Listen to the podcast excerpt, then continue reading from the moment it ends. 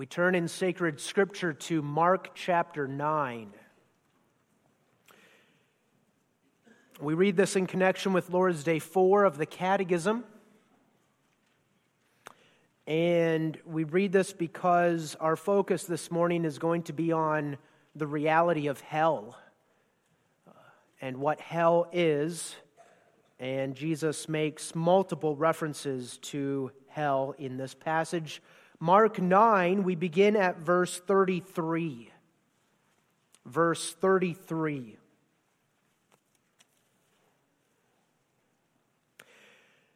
And he came to Capernaum, and being in the house, perhaps that's Peter's house, being in the house, he asked them, What was it that ye disputed among yourselves by the way? But they held their peace. For by the way they had disputed among themselves who should be the greatest. And he sat down and called the twelve, and saith unto them, If any man desire to be first, the same shall be last of all and servant of all. And he took a child and set him in the midst of them. And when he had taken him in his arms, he said unto them, Whosoever shall receive one of such children in my name receiveth me, and whosoever shall receive me receiveth not me, but him that sent me. And John answered him, saying, Master, we saw one casting out devils in thy name, and he followeth not us. And he followeth not us. And we forbade him, because he followeth not us. But Jesus said, Forbid him not, for there is no man which shall do a miracle in my name that can lightly speak evil of me. For he that is not against us is on our part. For whosoever shall give you a cup of water to drink in my name, because ye belong to Christ, verily I say unto you, he shall not lose his reward. And whosoever shall offend one of these little ones that believe in me, it is better for him that a millstone were hanged about his neck and he were cast into the sea. And if thy hand offend thee, cut it off.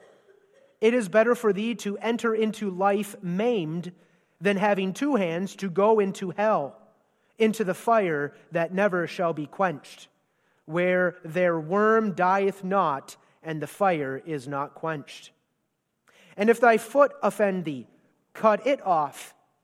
It is better for thee to enter halt into life than having two feet to be cast into hell, into the fire that never shall be quenched, where their worm dieth not, and the fire is not quenched. And if thine eye offend thee, pluck it out. It is better for thee to enter into the kingdom of God with one eye than having two eyes to be cast into hellfire where their worm dieth not, and the fire is not quenched. For every one shall be salted with fire, and every sacrifice shall be salted with salt. Salt is good, but if the salt have lost his saltness, wherewith will ye season it? Have salt in yourselves, and have peace one with another. So far, we read God's holy and infallible word. It's on the basis of this passage of Scripture and on the basis of many passages that we have the instruction of Lord's Day 4 of the Heidelberg Catechism, found on page 4 in the back of the Psalter. Lord's Day 4. Doth not God then do injustice to man by requiring from him in his law that which he cannot perform? Not at all. For God made man capable of performing it. But man, by the instigation of the devil and his own willful disobedience, deprived himself and all his posterity of those divine gifts. Will God suffer such disobedience and rebellion to go unpunished? By no means. And the point here in Lord's Day 4 is is there no way of escape? Is there no excuse we can give? Will God suffer such disobedience and rebellion to go unpunished? By no means, but is terribly displeased with our original as well as actual sins, and will punish them in his just judgment, temporally and eternally, as he hath declared Cursed is every one that continueth not in all things which are written in the book of the law to do them. Is not God then also merciful? God is indeed merciful, but also just. Therefore, his justice requires that sin, which is committed against the most high majesty of God, be also punished with extreme, that is, with everlasting punishment of body and soul. Beloved congregation of our Lord Jesus Christ, we are still in the first section of the Heidelberg Catechism. We are still looking at how great our sin and misery is. And so far in our study, we have looked at the truth of total depravity. From Lord's Days 2 and 3, we saw that man by nature is totally depraved. He is prone by nature to hate God and his neighbor. He is entirely incapable of keeping God's law at all, and he is entirely incapable even of wanting to keep God's law because the carnal mind is enmity against God. And from Lord's Day 3, we also saw that man himself is responsible for this total depravity. God did not originally create man totally depraved, but man brought this total corruption of his human nature upon himself through the rebellion and fall of our first parents, Adam and Eve, in paradise. And such is this total depravity that, except God perform that wonder work of regeneration, there is absolutely no way of escaping this misery. Of ourselves, we lie in the midst of sin and death. Well, now, here with Lord's Day 4 this morning, the Catechism adds something more to our misery. Lord's Day 4 adds something because here in Lord's Day 4, the Catechism says, Not only are you totally depraved by nature, but you also stand exposed to the eternal wrath of God. Here in Lord's Day 4, the Catechism is saying not only are you entirely corrupt in your sinful nature, and that itself is misery, being in bondage to sin, but you are also guilty. That's something more. You are guilty. You have sinned against God's law, and the punishment for sin is the wrath of God. Because you have committed sin, you are the object of God's wrath.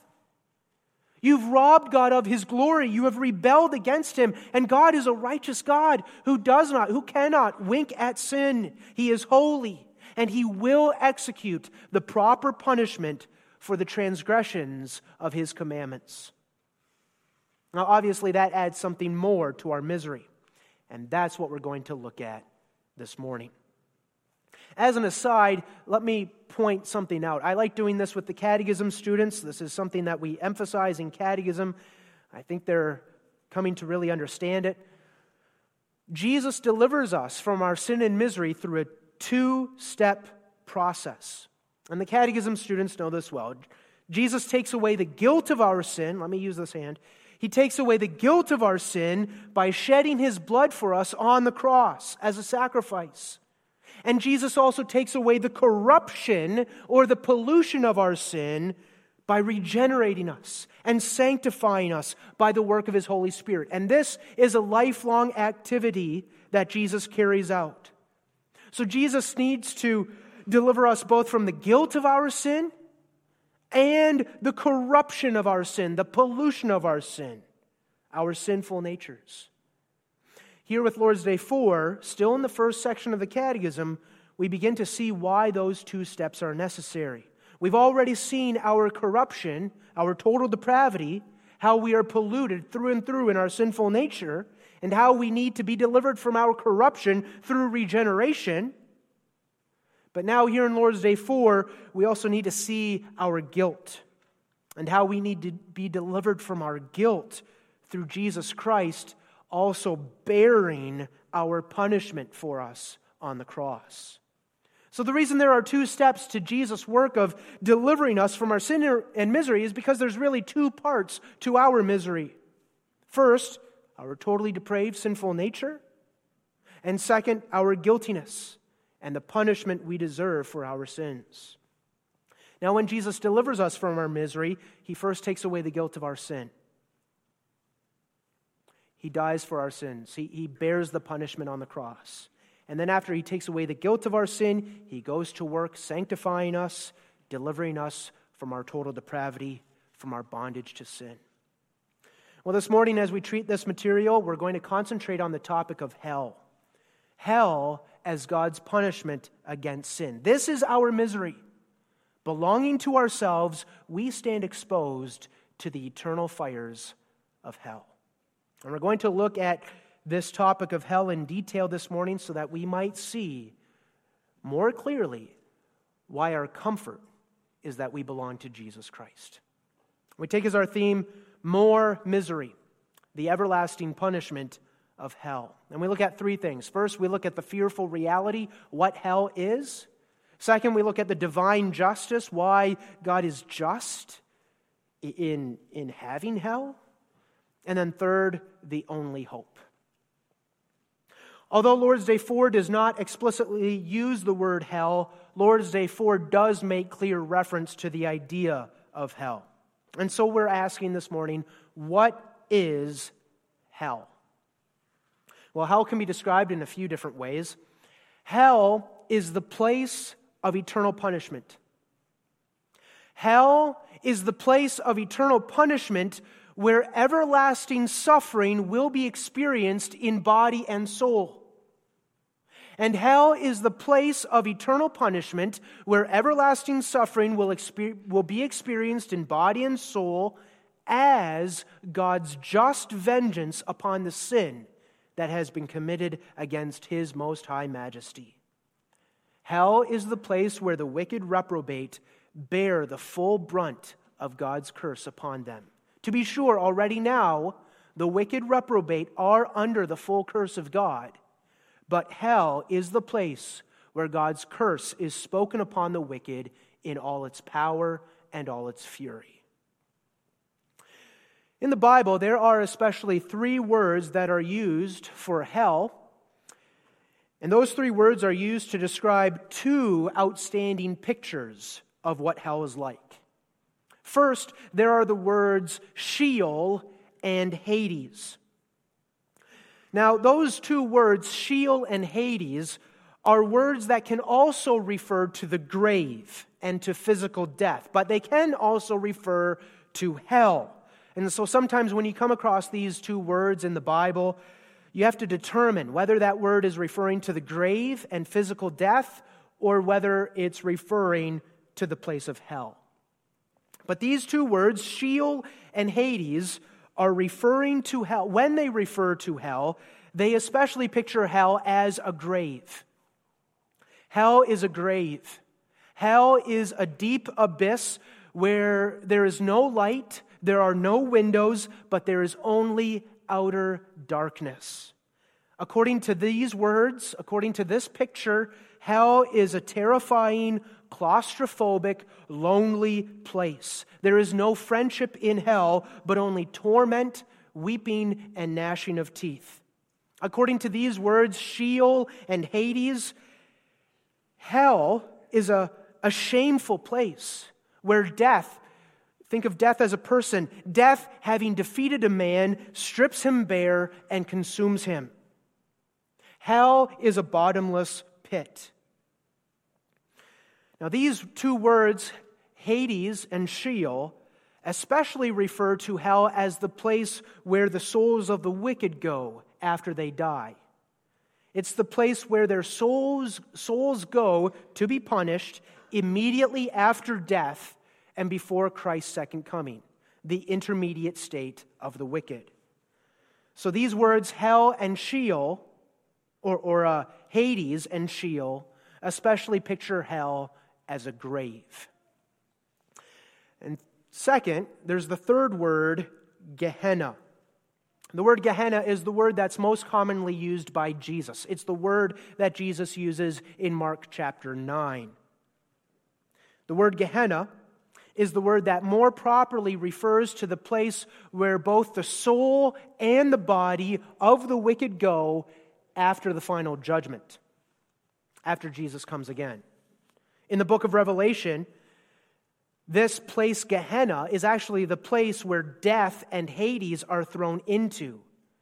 Death and hell, Hades, are thrown into Gehenna, the final place of the wicked. Gehenna is the lake of fire. The grave and the abyss are thrown into the lake of fire. Now, this word Gehenna is a word that literally means the valley of Hinnom. And the valley of Hinnom was the deep valley outside of Jerusalem on the southern side of the city. If you look at a map of Jerusalem, you see that deep valley on the south side of the city. That valley was the place where King Ahaz and King Manasseh offered their children to Molech in the fire.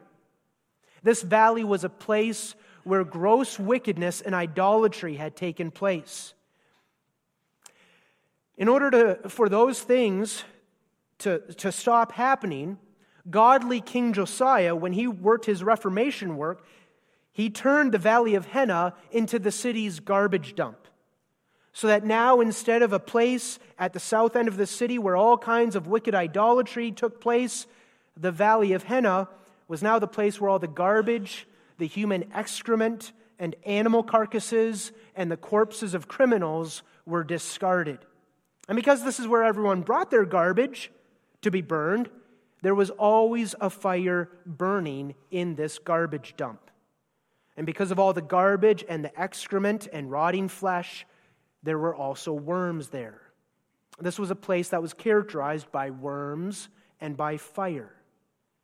And that became a picture of hell. That's why in the passage we read this morning in Mark 9, Jesus refers three times to hell as a place where the fire shall never be quenched and the place where the worm dieth not. That's what hell is. Hell is compared to a garbage dump where there is a fire that never goes out and where the worm never dies because your body continues to exist and the worms keep eating your body, and the fires keep tormenting your body. And what that language emphasizes is that hell is for eternity. That language implies that the wicked are constantly being burned up, constantly being eaten by worms in the garbage dump, but they never come to the end of it. The fire keeps on burning, the worms keep on eating because the wicked in hell keep on existing forever. That's the word Gehenna. From other passages of Scripture, we learn more about hell. In Matthew 25, verse 41, Jesus describes hell as the place prepared for the devil and his angels. In Luke 16, verses 22 and 23, Jesus describes hell as a place where the sinner is being tormented by fire. In Jude 13, we read that those who go to hell experience the black of darkness. That's very striking language. Hell is described as the blackness of darkness. In Revelation 20, verse 6, hell is described as the second death. And in verse 14, as we already implied, as we already made reference, death and hell are cast into the lake of fire. That's the second death. Hell is the place where God rejects the ungodly in his wrath. Hell is the place where the sinner is left alone with his sins. And hell is the place where God pours out his wrath upon the sinner for all his sin. Now, in hell, there will be degrees of punishment. That's clear when Jesus says that it will be more tolerable for Sodom and Gomorrah in the day of judgment than for Bethsaida and Capernaum. There are different degrees in hell, just as there are different degrees in heaven. Every person, the Bible says, shall be rewarded according to his works. According to the measure of his works, so his reward shall be. But whatever the degrees of hell are, hell is the place where there is absolutely no enjoyment of God, but there is only one wave after another of God's wrath rolling over the sinner. Hell is the place where all peace is removed, all joy is removed, and there is only unmixed sorrow. And there is no reprieve, no let up, no relief. To experience hell is to be filled with utter hopelessness and despair and darkness as the fire of God's wrath fills both the body and the soul and punishes both the body and the soul for the sins that have been committed in that body and that soul. That's hell. Now, to really impress upon us this reality of hell, let me put this question before you. In hell, will the wicked be sinning against God? It's an interesting question, if we can put it that way. In hell, will the wicked still be rebelling against God, shaking their fist against God, speaking wickedly of God for all eternity? What do you think? Well, there's a difference of opinion here, but let me try to show you the absolute misery and horror of hell by giving you this answer no. That's the answer I come to, at least. In hell, the wicked will not be rebelling against God. The wicked will not be shaking their fists against God because the wicked won't have time for that. The wicked won't be able to do that because the wicked will be so oppressed by the wrath of God, so consumed by the wrath of God, so destroyed by the wrath of God in hell that they will not be able to exert any energy in rebellion against God. To put it another way, we can say this The wicked will not enjoy the wicked, hellish satisfaction of committing sin against God, because that's not what hell is like. Hell is punishment. What is true is this in hell, the wicked will be confessing that Jesus Christ is Lord to the glory of God the Father. Philippians 2, verses 9 through 11. God hath also, also highly exalted him and given him a name which is above every name, that at the name of Jesus every knee should bow of things in heaven and things in earth and things under the earth, and that every tongue should confess that Jesus Christ is Lord to the glory of God the Father. In hell, the, the idolatry of the wicked will be put away. The wicked will know that God is God alone. They will know that Jesus is the Christ, the Messiah, the promised Savior. All their attacks against Jesus will cease. Their mouths will be shut. In their hearts, they will be unable to avoid confessing that Jesus Christ is Lord. And in the perfect knowledge of who Jesus is as Lord, they will be overcome with unutterable fear, spiritual anguish, dread, horror, terror, distress, pain, and utter hopelessness. So, when I say that the wicked will not be sinning in hell, what I don't mean to say is that the wicked will be given a better human nature or that they will be able to do the good. That's not the case at all. But what I mean to emphasize is this in hell, the wicked will be destroyed. They will be destroyed, first of all, so that they will be brought utterly low overcome with shame and guilt and sorrow. Fully conscious of who Jesus is as Lord, and they will see just how truly offensive their sins were. They will see it. And then in hell, they will be racked with a guilty conscience. They will be forever condemning themselves for the works they committed in the flesh. They will decry the utter sinfulness and foolishness of how they lived while they lived on the earth and they will be wholly consumed in the activity of bearing the wrath of God against them. In an article in the Standard Bearer, Reverend Alpoff puts it this way The wicked in hell will not receive a better human nature, but their sinful nature will be, quote, dried up, so to speak, end quote. And the idea then is this in hell, there will be no idolatry, no adultery, no blaspheming God's name, no lusting after the flesh. There will be nothing of that sort, nothing in the way of positive active sinning, if we may use that language.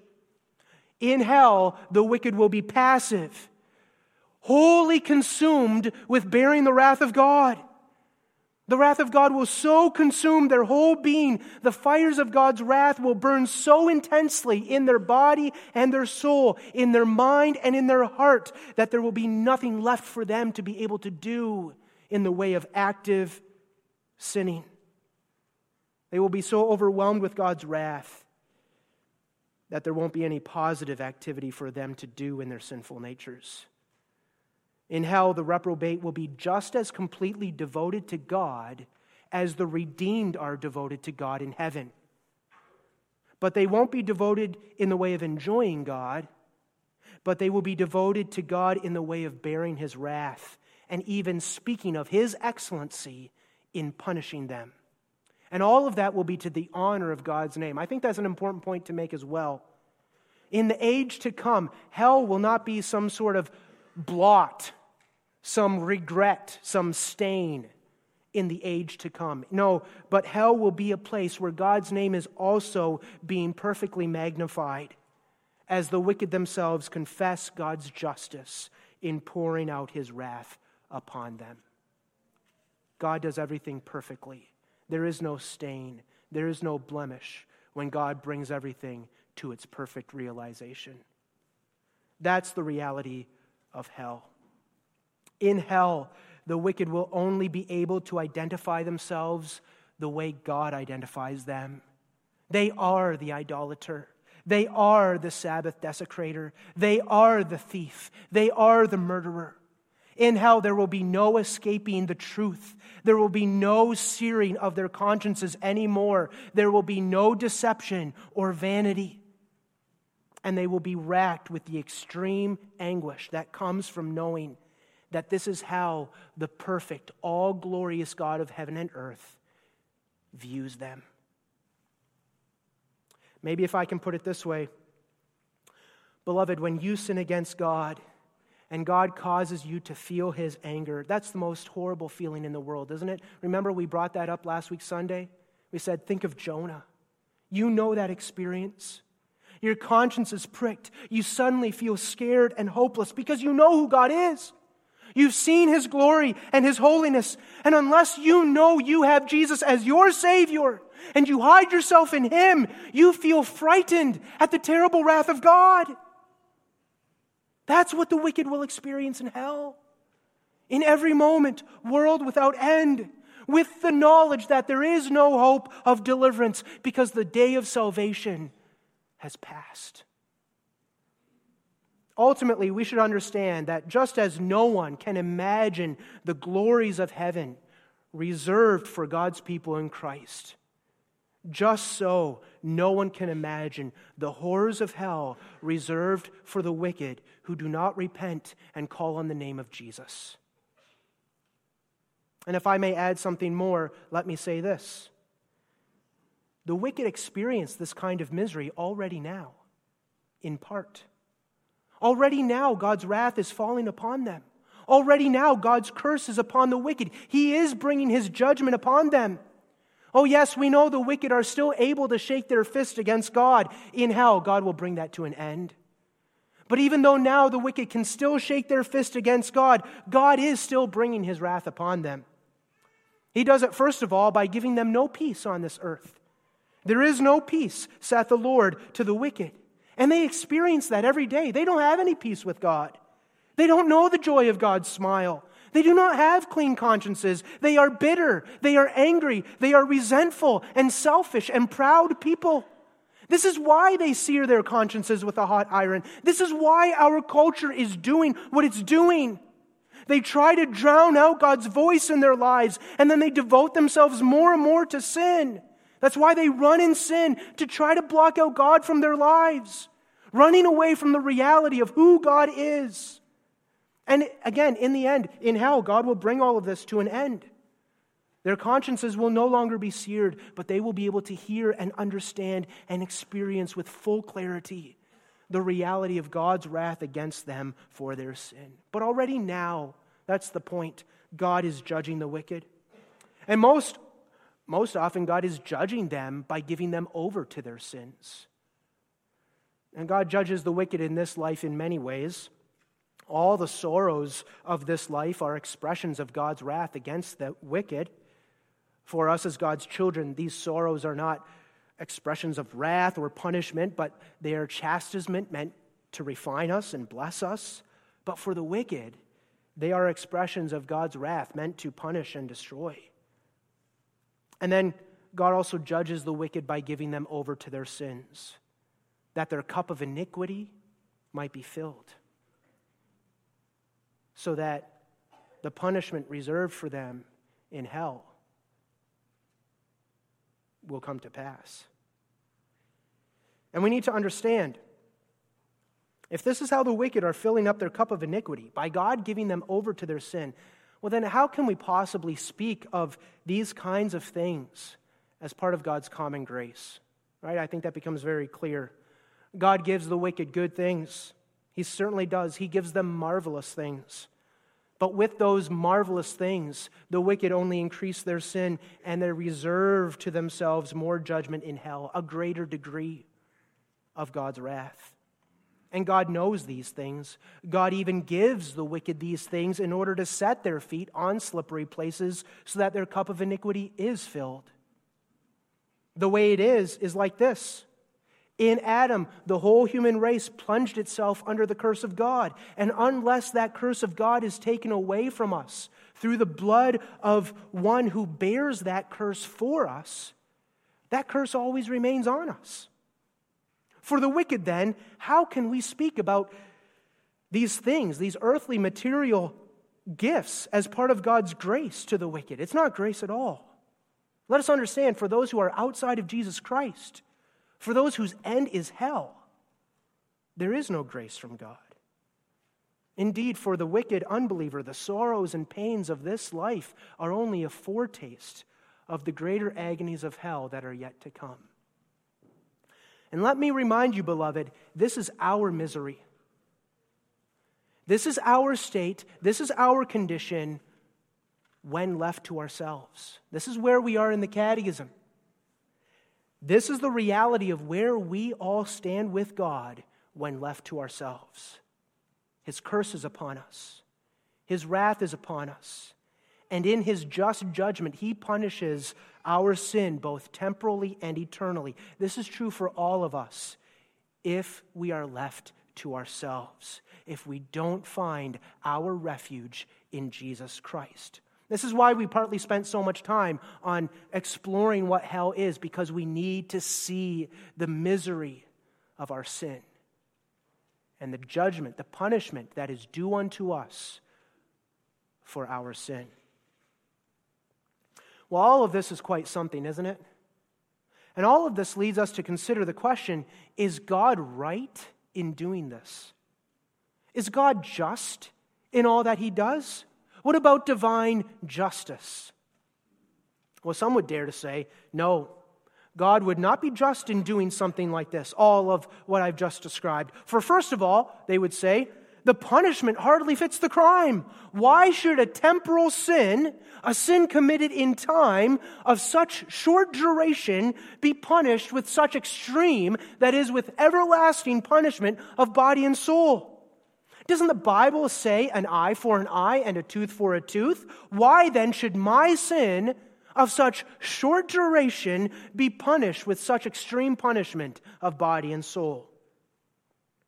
And then, second of all, someone might also say, well, what about God's love and his mercy? Isn't he also merciful? And doesn't an eternity of hell come off as needlessly cruel on the part of God?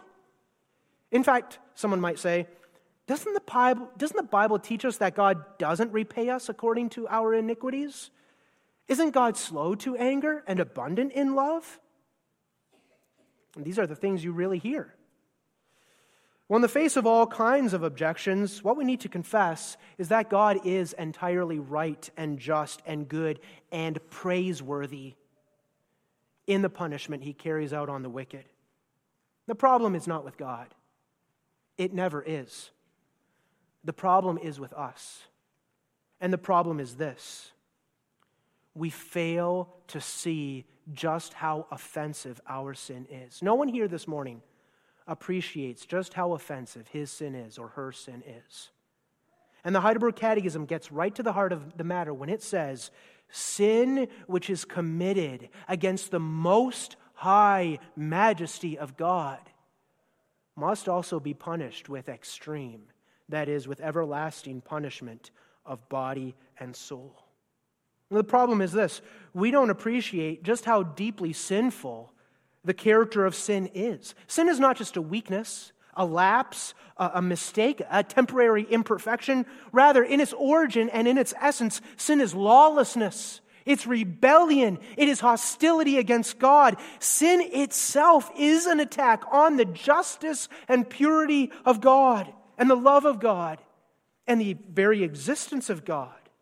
Really, no one can talk, no one can start talking about the justice of God with regard to hell unless he first starts talking about the injustice of his own sin against God. That's where the conversation needs to start. In addition, we're talking here about sin, about hostility and rebellion committed against the most high majesty of God, who is of infinite perfections, whose, whose perfections are of an infinite magnitude. The one who is absolutely entitled to all our love, all our worship, all our obedience. He is infinitely worthy of all our obedience and dedication. And so when we sin, we're, we're sinning of an infinite magnitude because the one against whom we sin is infinite in his glory. And in addition to that, we must remember that God originally created man good and after his own image. God made us perfect, capable of keeping all the requirements of his law. We have no excuse. And the demands of the law remain upon us. Even though we've made ourselves unable to keep those demands, we still are obligated to keep them. That's entirely just of God to do. And in addition to that, why God is just in dealing this way, we must also remember this that God does not somehow take joy merely in the act of sending people to hell. We need to be careful here, but the point is this the biblical doctrine of hell has nothing to do with a divine cruelty or a vindictiveness that takes delight in the condemnation of the wicked in the same way that God delights to show mercy. And what I mean is this the reason God saves some people is because God is a God of mercy, He delights in mercy. But the reason God sends other people to hell is not because God is also a God of cruelty who delights in cruelty. No.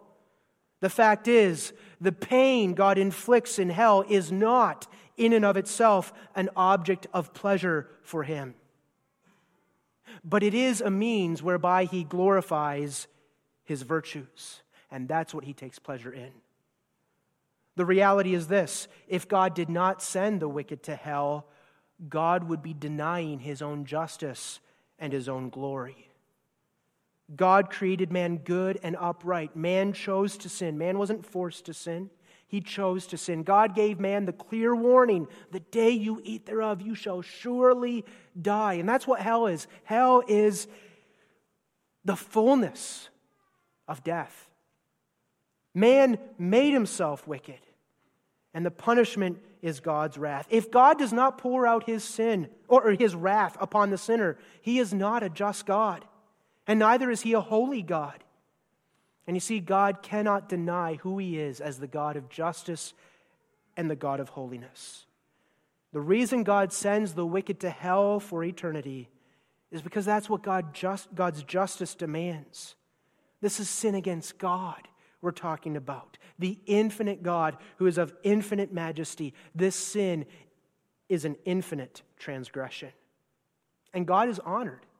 His justice is honored to all eternity by the punishment of eternal hell that God inflicts upon the wicked.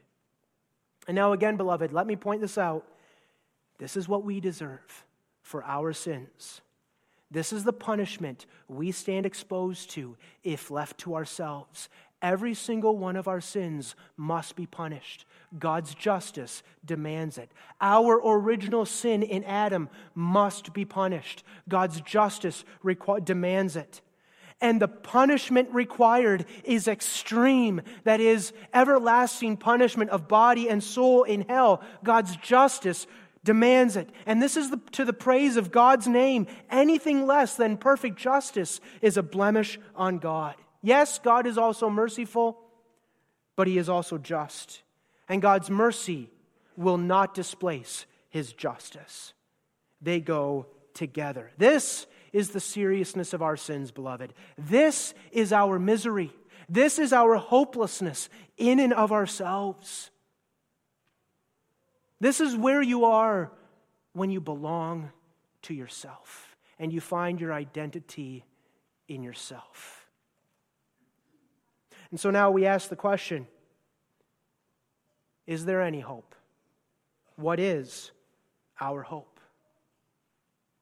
Well, the hope is not in ourselves, beloved, not in ourselves. Our hope is in the name Jesus Christ. And our hope and our confidence is in the fact that we, by faith, belong to Jesus. This is where you see the beauty of Jesus, beloved. This is why we took this exploration into hell, because now we get to see who Jesus is more clearly and what he has done. Jesus is God Himself come in our flesh who took that curse that was upon us and he took that upon himself. And he is the one, God in the flesh, fully man, who suffered the wrath of God in our place as our substitute. And he is the one who bore all the agonies of hell for us on the cross. He was banished from the smile of God. He was lashed with all the blows of God's holy wrath, which should have been blows directed against us.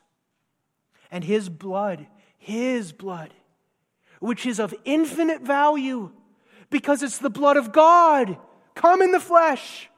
The blessed blood of God in the flesh, his blood, which is of infinite value, was able to make a full payment, a full covering for all our sins. He is the one who, on the cross, descended into the deep pit of hell while he was yet living, right? Those three hours on the cross, in his body and soul, he passed through the darkness of death. He passed all the way through the darkness, and he emerged on the other side alive and victorious. Having paid the wages of sin, his soul could not be left in hell any longer, or his body allowed to see corruption. He fully atoned for all the sins. God's justice was satisfied. No more punishment ought to be inflicted upon him. So his soul went to heaven, and his body gave up the ghost and looked ahead to Resurrection Sunday. And because Jesus endured the shame of hell, suffering all its inexpressible anguish, pains, terrors, shame, and horror under the wrath of God, he is also the one who has delivered all who find their refuge in him. This is our hope. This is our comfort. We belong to him. He is the one who satisfied God's justice, and He is the one through whom God shows us mercy. On the cross, you see His justice and His mercy on perfect display. That's our hope. That's the hope of the believer who looks to Jesus as his Lord and Savior. That's the comfort you and I have, Christian. To any here this morning who are yet in your sins, I give you the serious call of the gospel. Repent and turn from your sin and believe in the name of Jesus. Flee from the wrath to come.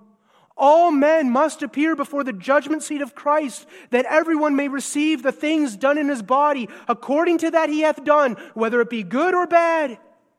And it is a fearful thing to fall into the hands of an angry God. Repent of your sins. Seek your hope and salvation only in Jesus Christ. He alone has the keys of death and hell. And He is the one who has conquered the grave. Seek your hope and salvation only in Jesus or perish in the everlasting fires of hell. Do not be numb to the reality of hell. Except ye repent, ye shall likewise perish. That's the reality for all who die outside of Jesus Christ. Call upon the name of the Lord. Turn to the Lord in true faith. Forsake your sin, and you shall be saved. Because our God, the God of Jesus Christ, is the God of mercy and the God of overflowing grace, and He will show you mercy. Amen. Let us pray. Our Father, we thank Thee this morning for the name of Jesus Christ. Oh, we take that name for granted too often. We lose sight of the reality of hell. But it is good for us, Lord, to be in thy house, to hear the words of Jesus, and to receive this instruction, that we might cling to him more tightly, see him for as precious as he is, and we might be driven once again to know that our comfort is alone that we have him. Lord, having him, may we live to thy name's praise and glory in holiness, looking ahead all the time to the joy that is in store for us in heaven, experiencing thy favor and a foretaste of that joy already now, walking with thee on this earth. Bless this preaching to our hearts and to our lives. In Jesus' name we pray. Amen.